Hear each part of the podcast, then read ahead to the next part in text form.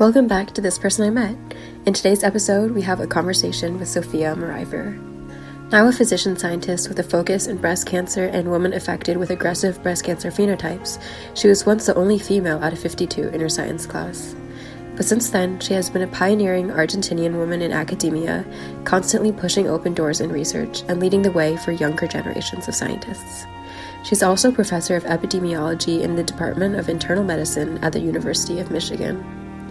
In today's episode, Professor Merajver shares all her incredible achievements and life journey in a most humble manner, along with her own firsthand experience with cancer, the very disease she studies.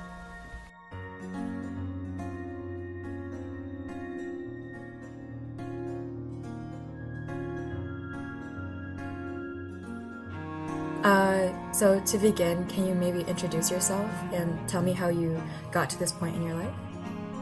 Um, I am Sofia Merajver, and uh, I'm a physician scientist at the University of Michigan, and uh, that's my my craft is what I do. Mm-hmm. And how did you get to this point?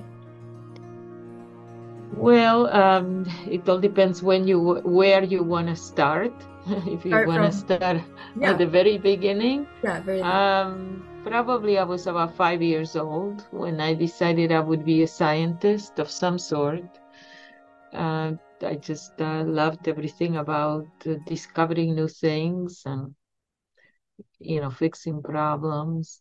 And I realized early on that the physical world was very intriguing. So I basically geared up for that kind of a life mm-hmm. from the time I was very young a child really. So it's uh, pretty funny how little I knew, but I somehow uh, felt it uh, at a very visceral level. So it stayed with me my whole life. And were you inspired by people around you, or kind of what what started this interest for you?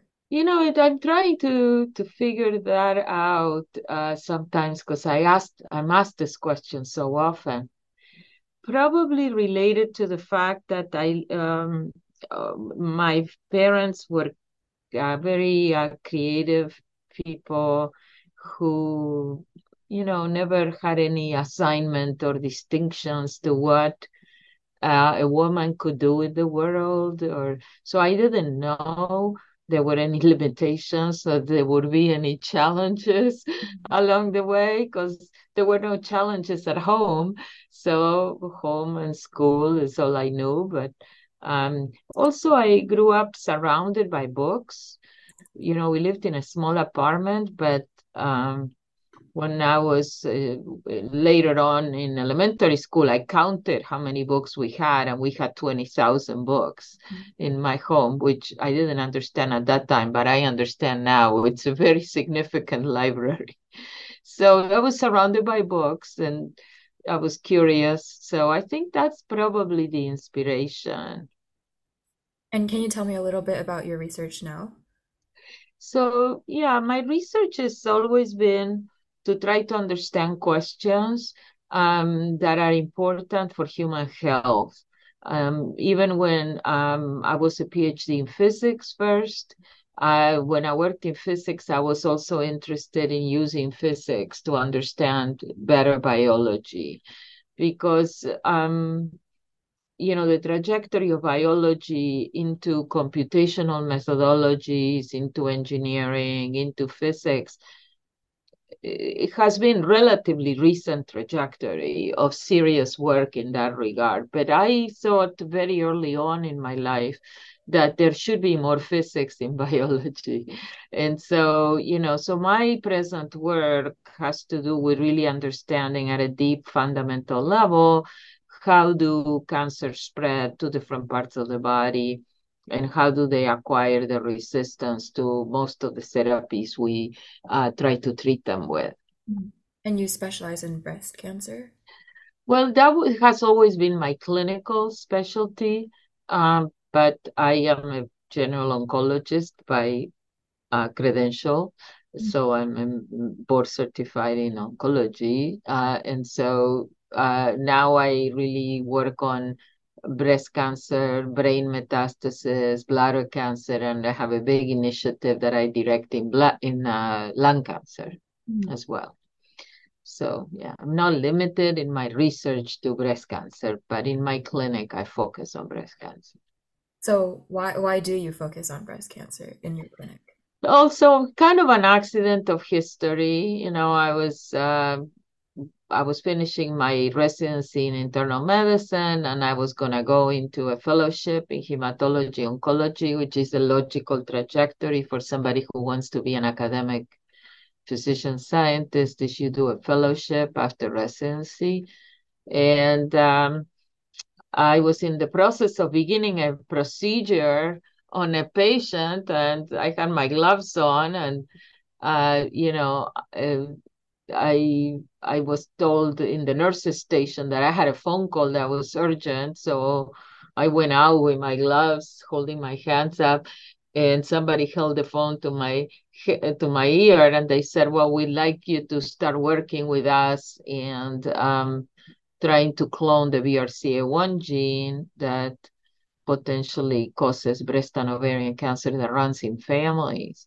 And the person on the other side of the phone was Francis Collins, a very famous scientist who later on became the head of the Human Genome Project and later on became the head of the National Institutes of Health.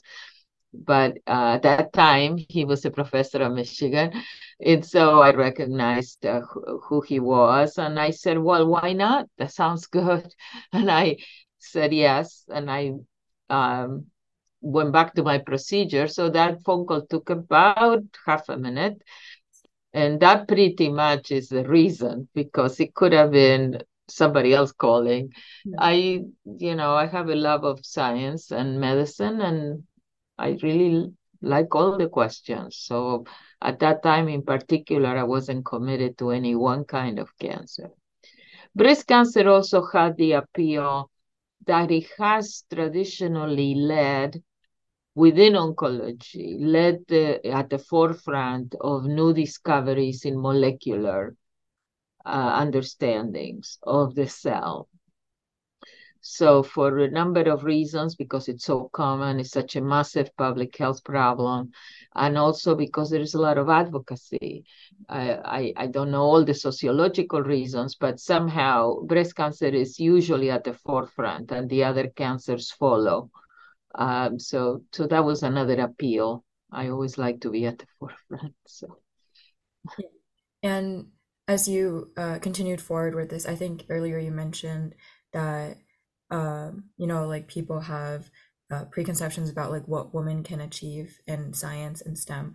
Did you experience any of this or no? Not really. Well, yes, of course, I experienced lots of that. Uh, um, as soon as I, I mean, interestingly enough, in a very um, sort of traditionally associated with a macho-like culture like Argentina uh, in in in science was uh, truly um, no exception, I'm sure. It turns out that when I started the university in Buenos Aires, uh, about 50% of the students in physics were women.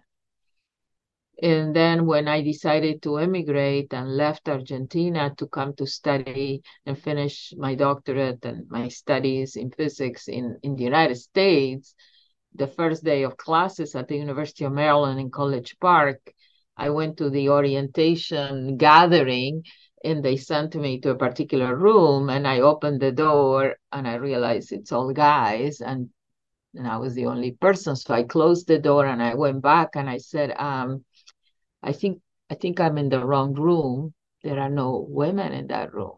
She says, Oh, no, that's your class. You are the only woman. so it was shocking to me. Where is everybody? You know? So then i learned that that was the reality of stem in uh, you know in in the united states in the mid 70s uh, that's how it was. And even today of course we don't have that many women in stem but we have more much many more than one out of 52 but um but that was shocking and yes, I mean, you know, I had to contend with being a woman, but also being an immigrant and having an accent and not, you know, speaking English properly because I was sent to English school by my parents who had the foresight to know that if you want to be in science, you better know English. So um, I always, uh, yeah, I always had to contend with that assumption that I'm probably not as good. That's just part of the story, always. Um, do you think that there aren't as many women in STEM because it's just it's just like a societal thing, or how do you how do you think we can what how do what do you think we can do to help this? Yeah, well, I think one thing that helps is to have models. You know, it's just the chicken and egg, right? Problem. But if you say, okay, I'm gonna say that the chicken goes first or something, you have to say, what what is one problem? Uh, you, you know, we need more role models. We need more women who are successful, who have a craft, who who have a job, who embrace the the career um, as just a matter of factly as something they will do, and that um, the career would also mold to them. I mean, traditionally, I think a lot of women did not go into STEM because it was logistically very difficult. You know, early in my career, when I had small children, I almost never went to meetings because there were there was there were absolutely no accommodations. If I had a baby and I was nursing a baby, there was absolutely no accommodation whatsoever that could have been made. Well, you typically can nurse a baby for up to a year. I didn't have those luxuries because I wanted to get on with my career. So, you know, I you, one has to make a lot of sacrifices that are unnecessary. If there is a system that contemplates the fact that the the women may want to have children, and there are some minor accommodations that make a huge difference. So, um, you know, and also just um, you know, there is a certain resilience that it takes to often perceive that you are not taken as seriously as your male colleagues or as you know people who are who were born in the U.S. versus an immigrant, and uh, somebody who looks a little different. You know, everyone has a story. When you are an immigrant, you are different in some way, and um, you would think in science none of that would show up, but it uh, it does. I think again, I think having role models to answer your question specifically. I think you have more senior women that help other women is fundamental. That, ha- that can have conversations about it, you know. And some of these conversations last 10 minutes.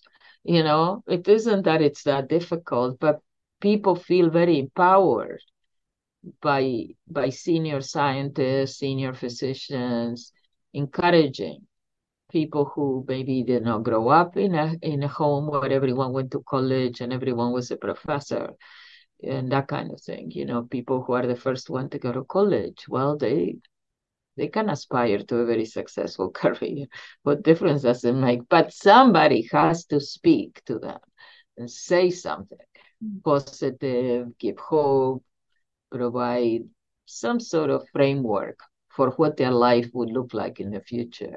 They have to imagine it. If you don't imagine it, it will never happen. So I had the, the privilege really of imagining it very early on. So when I encountered all these difficulties, I thought, whoa, okay, I guess they think I'm an idiot, but okay, no problem. I'll prove otherwise. You know, I didn't, I mean, it, I didn't like it. I would have preferred otherwise, like I'm like everyone else. But, you know, didn't change a lot of, of what I ended up doing. And kind of going back to um, your your career, uh, I know that you're also a professor, right? Right? Yes. Yeah. And does your uh, role as a professor does it relate or connect at all to um, your research in cancer? Yeah, completely. Because, you know, the way I profess and the way I teach is usually in my laboratory. I teach in my clinic too to medical students and fellows who rotate from time to time. Um, throughout my career, I had different teaching opportunities. For example, I took advantage of the potential to teach undergraduates global health because uh, the School of Public Health at Michigan didn't used to have a public health major for undergraduates. So I felt that there was some some opportunity, some gap in the curriculum. And uh, I really, really enjoyed doing that for five or six years. The, I taught as freshmen and seniors, juniors and seniors. So that was two different types of courses, one much more advanced methods and the other one more, more fundamental uh, first uh, course in global health. So I enjoy that a lot. I enjoy teaching at the bedside, you know, when when I uh, took care of patients on the wards in the hospital, and I would go in and be the professor, and um, the residents would present patients to me, and we would discuss what to do, how to make them better. I really enjoy doing that. So, you know, there's teaching there is teaching in everything uh, you do when you are an academic. You know, every aspect of your work life has some junior companion at your elbow, so to speak, that is also trying to be like you, and to some extent, uh, you know, forge their own path, but they're in academia because they want to be researchers, and so you have to teach them that. And do you prefer teaching or researching? No, it's all the same to me. I mean, there is they cannot be extricate from each other because, um, you know, when you have a large group of people, uh, like I do, uh, you know, I have to. My my job is to understand the overall direction of the experiments, but I don't go in the lab and personally do any more experiments myself. I miss that a bit, but it has been many years that, you know, I just don't do that because usually I would, you know, ruin the experiment because I would get phone calls and urgent things and I would have meetings. And so it would not be possible for me, but I, so, so they are my, my hands and, and eyes. Uh, and so it's a team effort, you know. So that's kind of the academic um, group work that we do, and it's very special. Hmm. And um, can you tell me a little bit about your own diagnosis with breast cancer? Um, and how did you feel about that, especially because you have such extensive knowledge about this kind of cancer? Right. Uh, well, um, yeah, I mean, I remember the day very well. I was in Chicago visiting a company uh, which is now closely associated with the University of Michigan. And I knew the CEO and I was visiting some others. And um, I was going to meet with my daughter, my little daughter, not so little. She was in college at the University of Chicago then, but anyway, she's the baby. And then um, we were going to just go to Michigan Avenue and buy shoes at the Adidas store there so we bought the shoes and by the time it was time to the time we tried on the shoes and the time i had to pay for them i was in line to pay for them when i got the phone call uh, that i had cancer. Uh, and then i got a second phone call that i had cancer in both breasts uh, not just in one breast. And so you know by then i guess they had already put my credit card through and you know and the time it took to buy the shoes uh, I got the news, but you know, I was busy buying the shoes, so I had to complete that task. Couldn't freak out too much. No, actually, I um, I took it in stride. I assumed um, that I would be in good hands with, with doctors that you know I identified that are, I know they were my colleagues, and you know only a fool is her own doctor, so I wasn't going to manage my own disease, and um, I um, I think I did very well. You know, it's just something that happens to you, and so I have always told my patients, cancer is something that happens to you. It's not something that you are. It shouldn't define you. It doesn't uh, inhabit you, you have to decide to just make it um, make it uh, work for you to to get rid of it and uh, then just move on with everything. And in fact move on with everything at the same time you're getting rid of it. Don't put anything on hold. So i've always given that advice when people ask. And so i took my own advice and i just uh, you know uh, completed my visit in chicago. I think i went to dinner with my daughter and um, I think telling the children was the hardest part because they took it, uh, you know, much worse than I did. But uh, they had faith in science, and you know, uh, so you know that's um, that was uh, that's uh, six years now ago, and uh, you know I still take a medicine.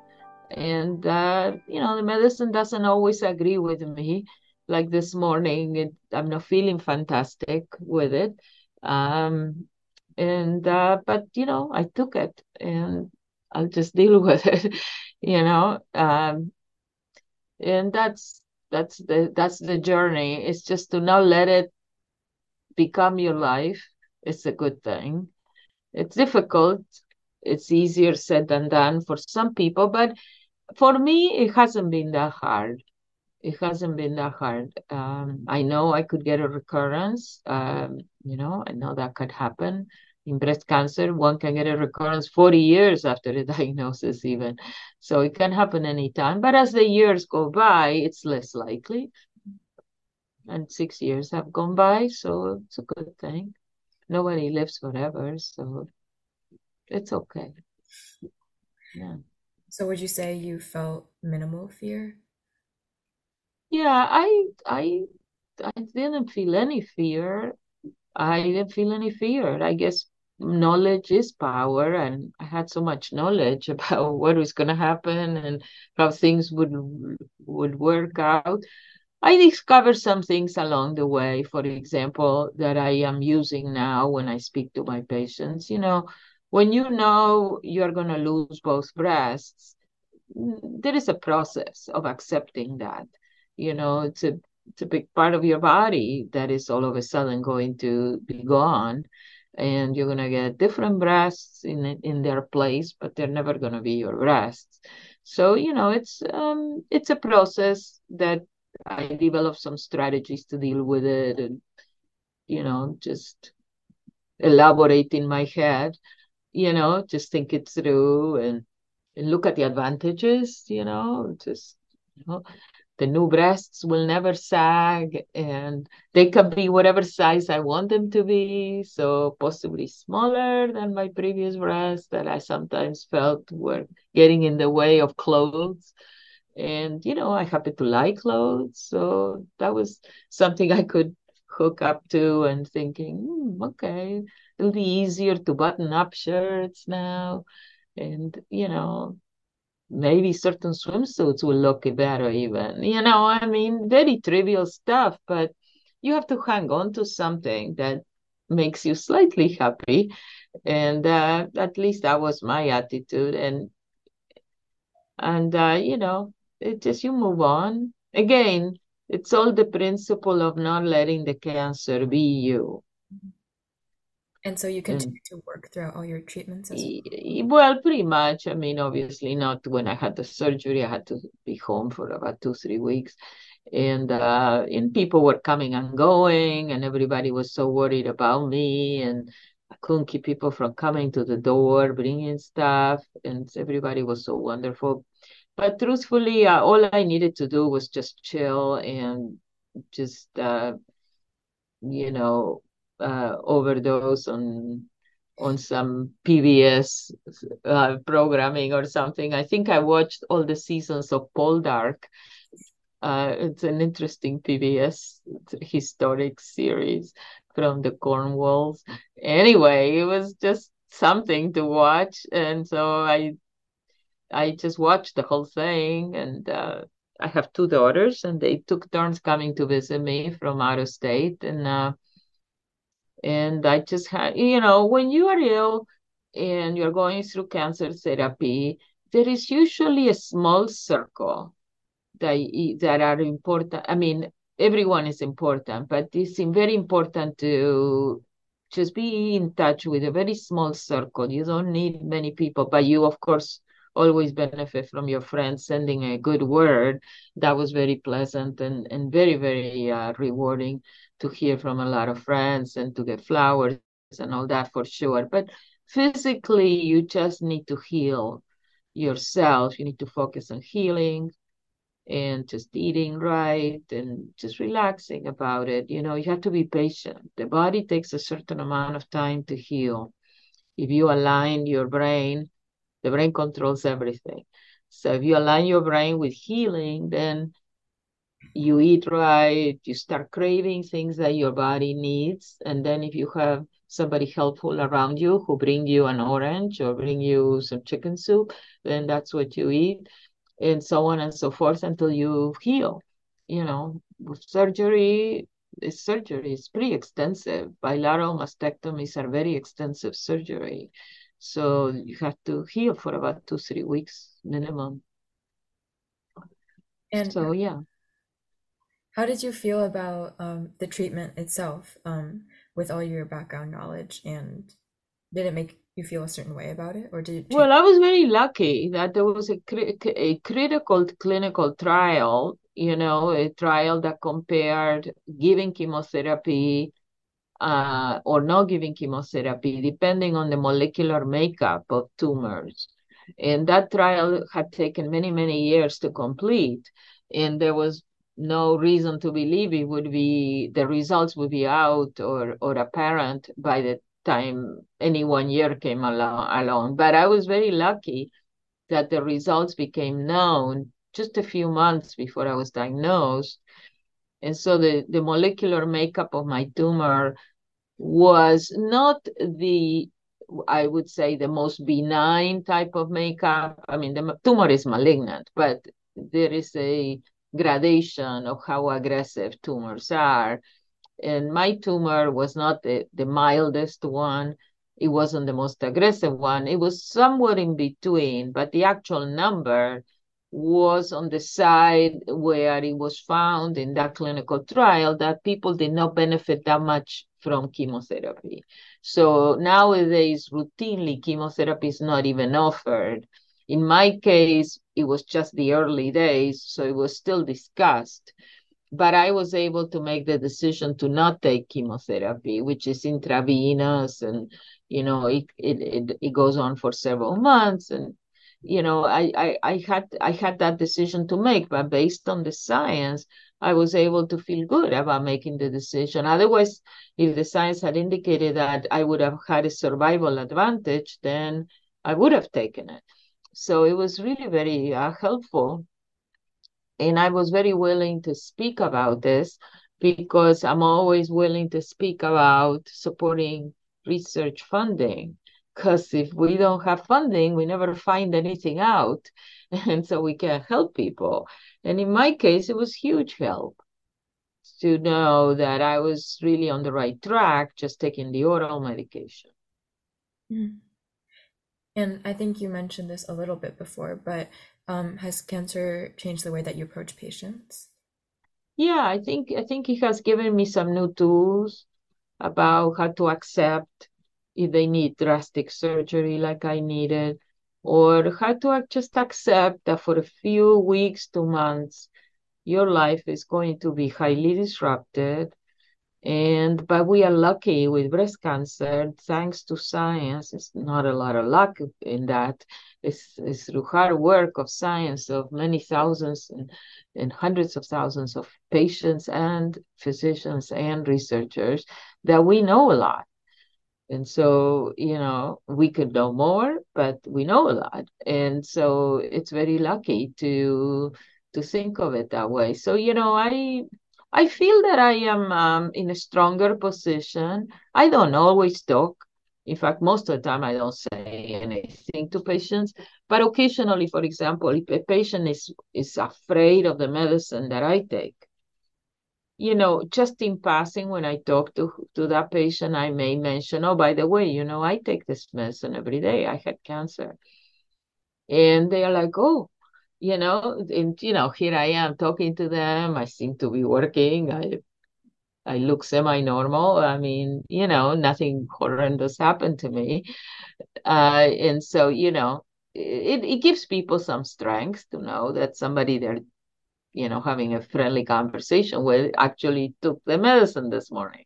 You know, it's just how it, you know, it gives people some strength, some relating, relating to that. I, again, I don't know if that's a good idea for doctors to constantly be talking about their own story. I think that's not a good idea, but occasionally it, it is a, you see the opportunity to just uh, see if you can lighten the load. Mm-hmm.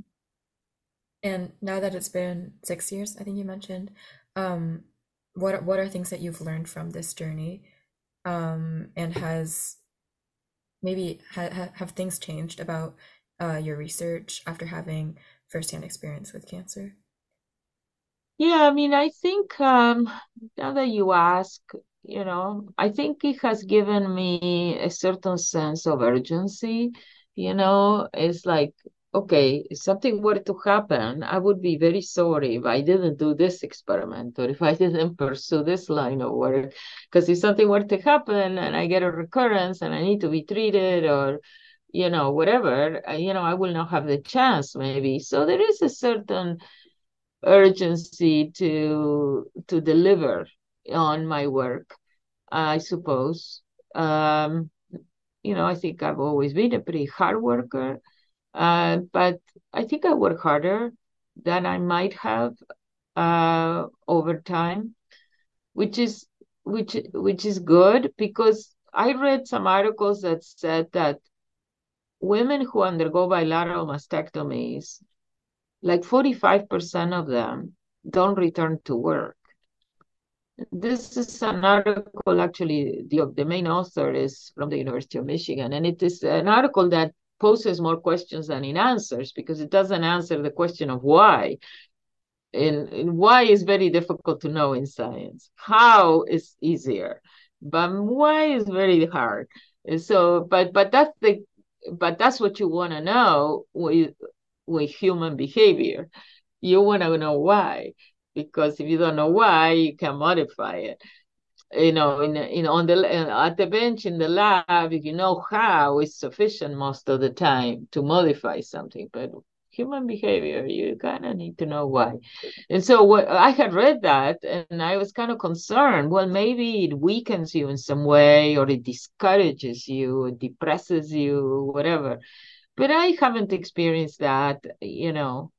Um, so for me, it has been a, an impetus to work harder and uh, to be you know more resolute and to not let people discourage me from working. Because believe it or not even at this stage of my career even after all these years some doors that shouldn't be closed are still closed to me. And that's you know that's part of reality you know. And i still have to push them open and so, you know, so I've had more resolve to not give up on some things because after a while you get tired of always struggling and you say, okay, I give up on that one. That one, life's too short. But I, I do less of that. I think since my diagnosis, I just try to push all the doors open for myself and for more importantly for the people coming behind me. And is there advice that you would give to um, a future generation of scientists? Yes, I want to tell them that it's a great uh, life. It is really, really fabulous life. I mean, it is it is a great way to spend your life and uh, surrounded by people who are committed to making, you know, society better. And uh, yeah, and to appreciate to appreciate every day. You know, people who work in science uh, or art, you know, writers and uh, like yourself or or artists, you know, they they get up in the morning to make the world a better place. what better companions? So that's my message. It's a great life. You know, you won't be poor, most likely. You know, uh, you won't be very rich, but but what you will have, money cannot buy. So you'll have enough money for everything money can buy that you will need, and you will have things that money can, that you can buy. And that's you cannot say that about all professions. So I'm that's my message. Just go for it. It's really fun. And is there anything that you'd like to add?